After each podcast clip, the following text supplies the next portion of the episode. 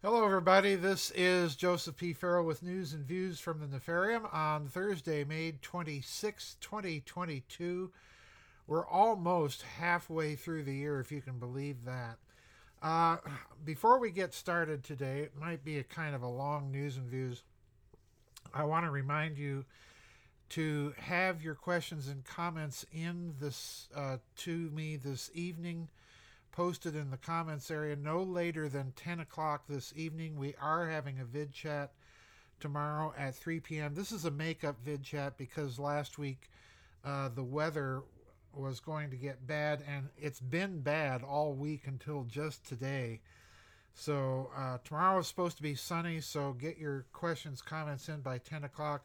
I'm going to start, uh, we're scheduled to start at 3 p.m. tomorrow afternoon. I am probably going to start early to make sure that we get through everything that people have sent in. All right, now, I've got two articles here. And I, I want to link them because we've been watching this situation in the Ukraine unfold. We've been watching certain factions within the West try to ramp up the tension between the West and Russia and we've even heard people talking about tactical nukes. We've heard people talking about false flag operations being done by Russia, of course, in the Ukraine, including the use of nuclear weapons. Uh, I don't put anything past the West right now. I wouldn't be surprised if they did some of these things themselves. But there's a lot more going on here than meets the eye and one of them are the nuclear codes, the nuclear football. And I want to get back to that in just a minute. But by way of background, Paul Craig Roberts has an article out titled New Developments on the Ukraine Front. Subtitle is A French military expert explains the Ukraine, a story you will never hear from the prostitutes. And the New York Times abandons its demand for victory over Russia there's two key paragraphs I want to read. Uh, pardon me, three key paragraphs I want to read from this article, basically from the beginning, middle, and end. So here we go. Quote, let's not expect from our media the truth about the Ukrainian turpitude and exactions, unquote, says Colonel Jacques Guillemin. The New York Times has abandoned the neoconservative demand for victory over Russia. Quote, a decisive military victory for the Ukraine over Russia, in which the Ukraine regains all the territory Russia has seized since 2014, is not a realistic goal.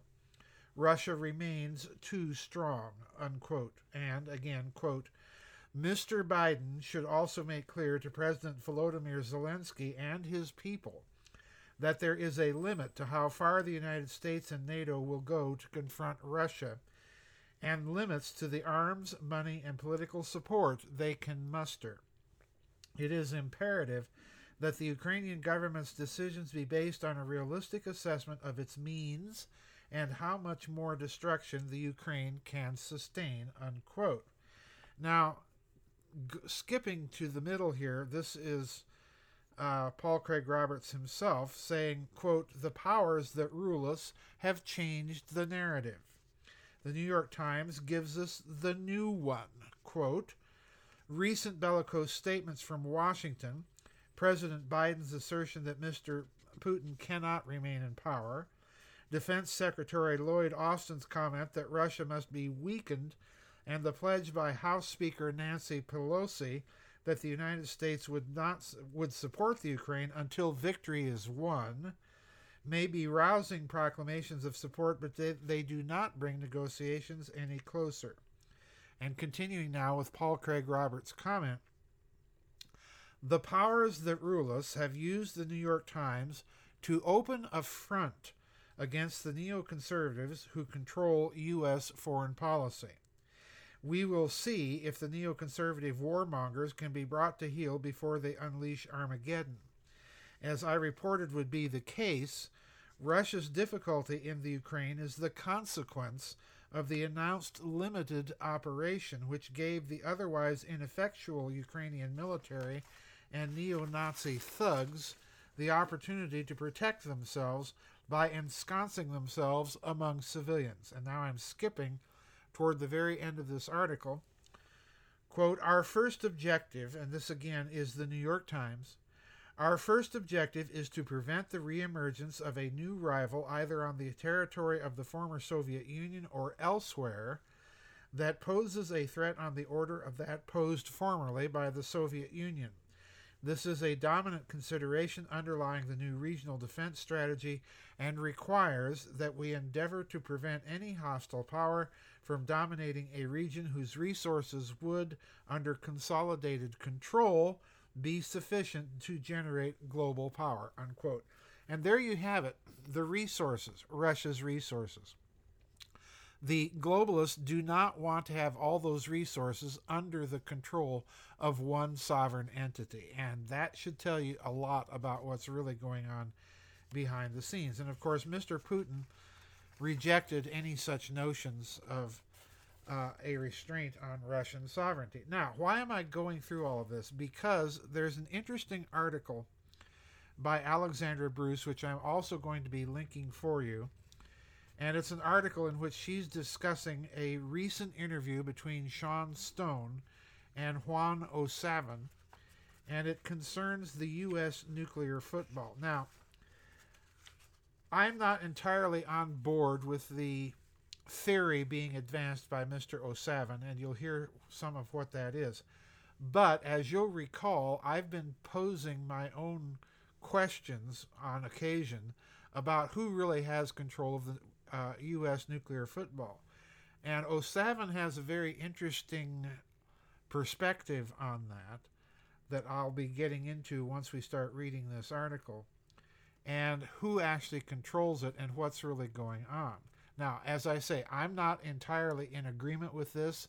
He offers no proof or no evidence for his speculation, but I do think it's a speculation worth considering. So here we go. Uh, this was by Alexandra Bruce. This appeared on May 24th, 2022, on the Lew Rockwell website. Again, I'll link all this for you. And the title of the article is Juan O'Savin subtitle Big Update It's All About the Senate. So here we go. Quote Juan oh O'Savin tells Sean Stone that the Biden regime wants Russia to nuke the Ukraine in order to destroy all of the evidence of the endless corruption and money laundering that the crime families in our government have been running through there.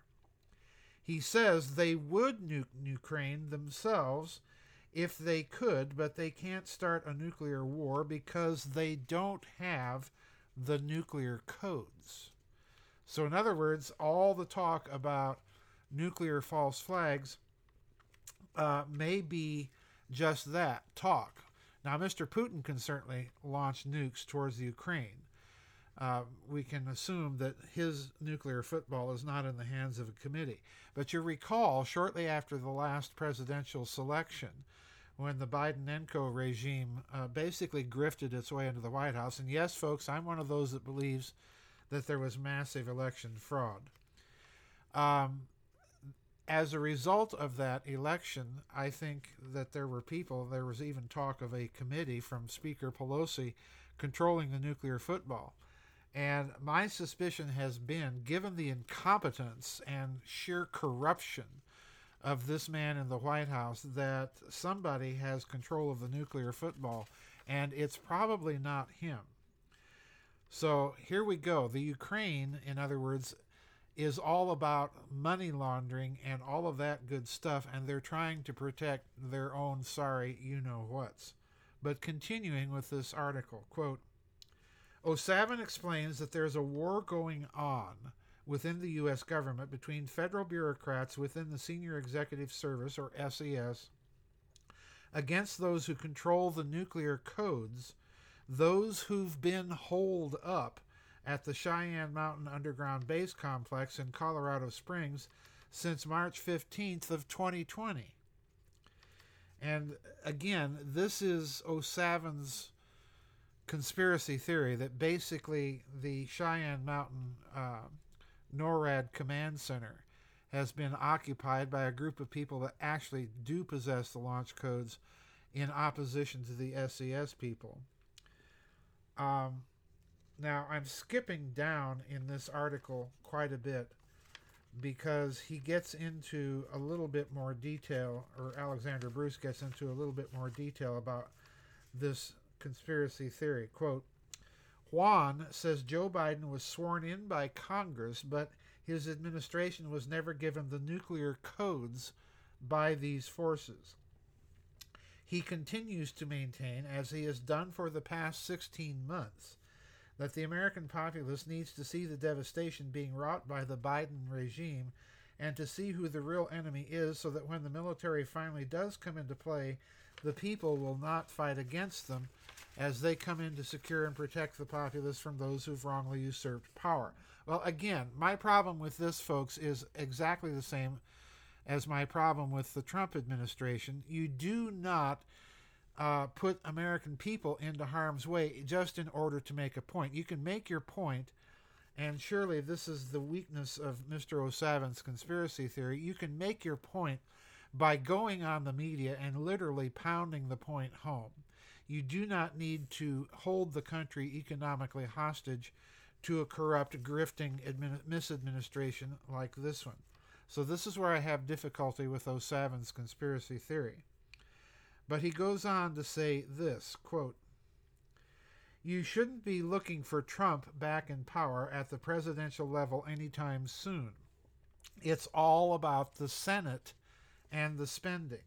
We're going to flip the Senate you're going to see that the election's been shown to be false. And again, we're seeing more and more of this come out now.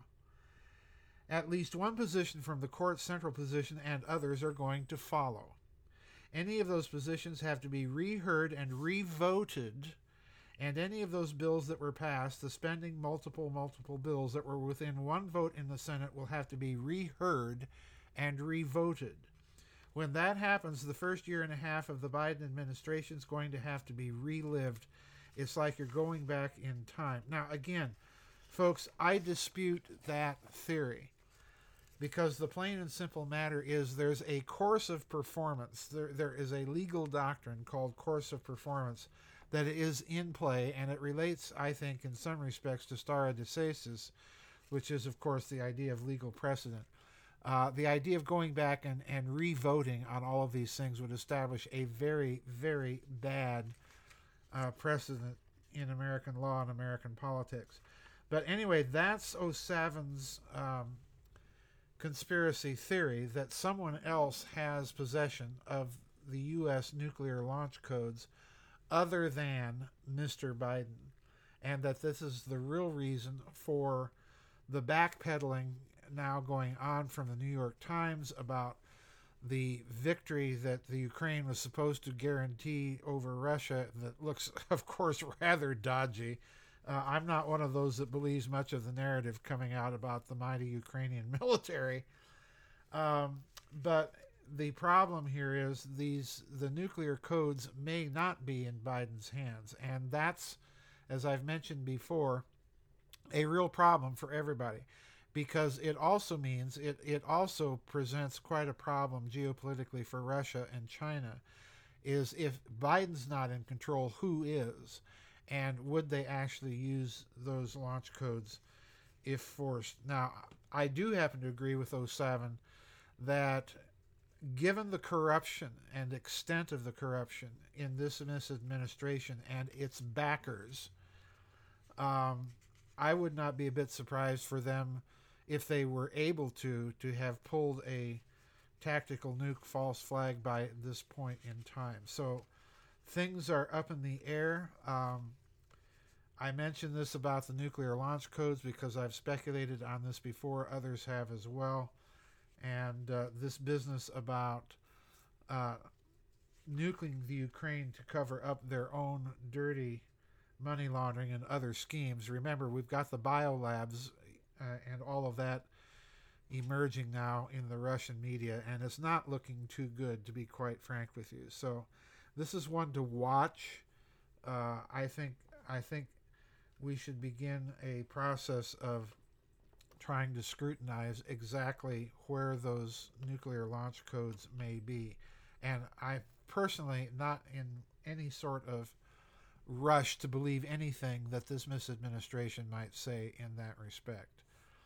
So there you have it, folks. Don't forget we've got a vid chat tomorrow at 3 o'clock Central Time, U.S. Central Time in the afternoon. Please get your questions and comments in by 10 o'clock tonight. If you're if you're late, I'm simply going to have to archive them until the next vid chat.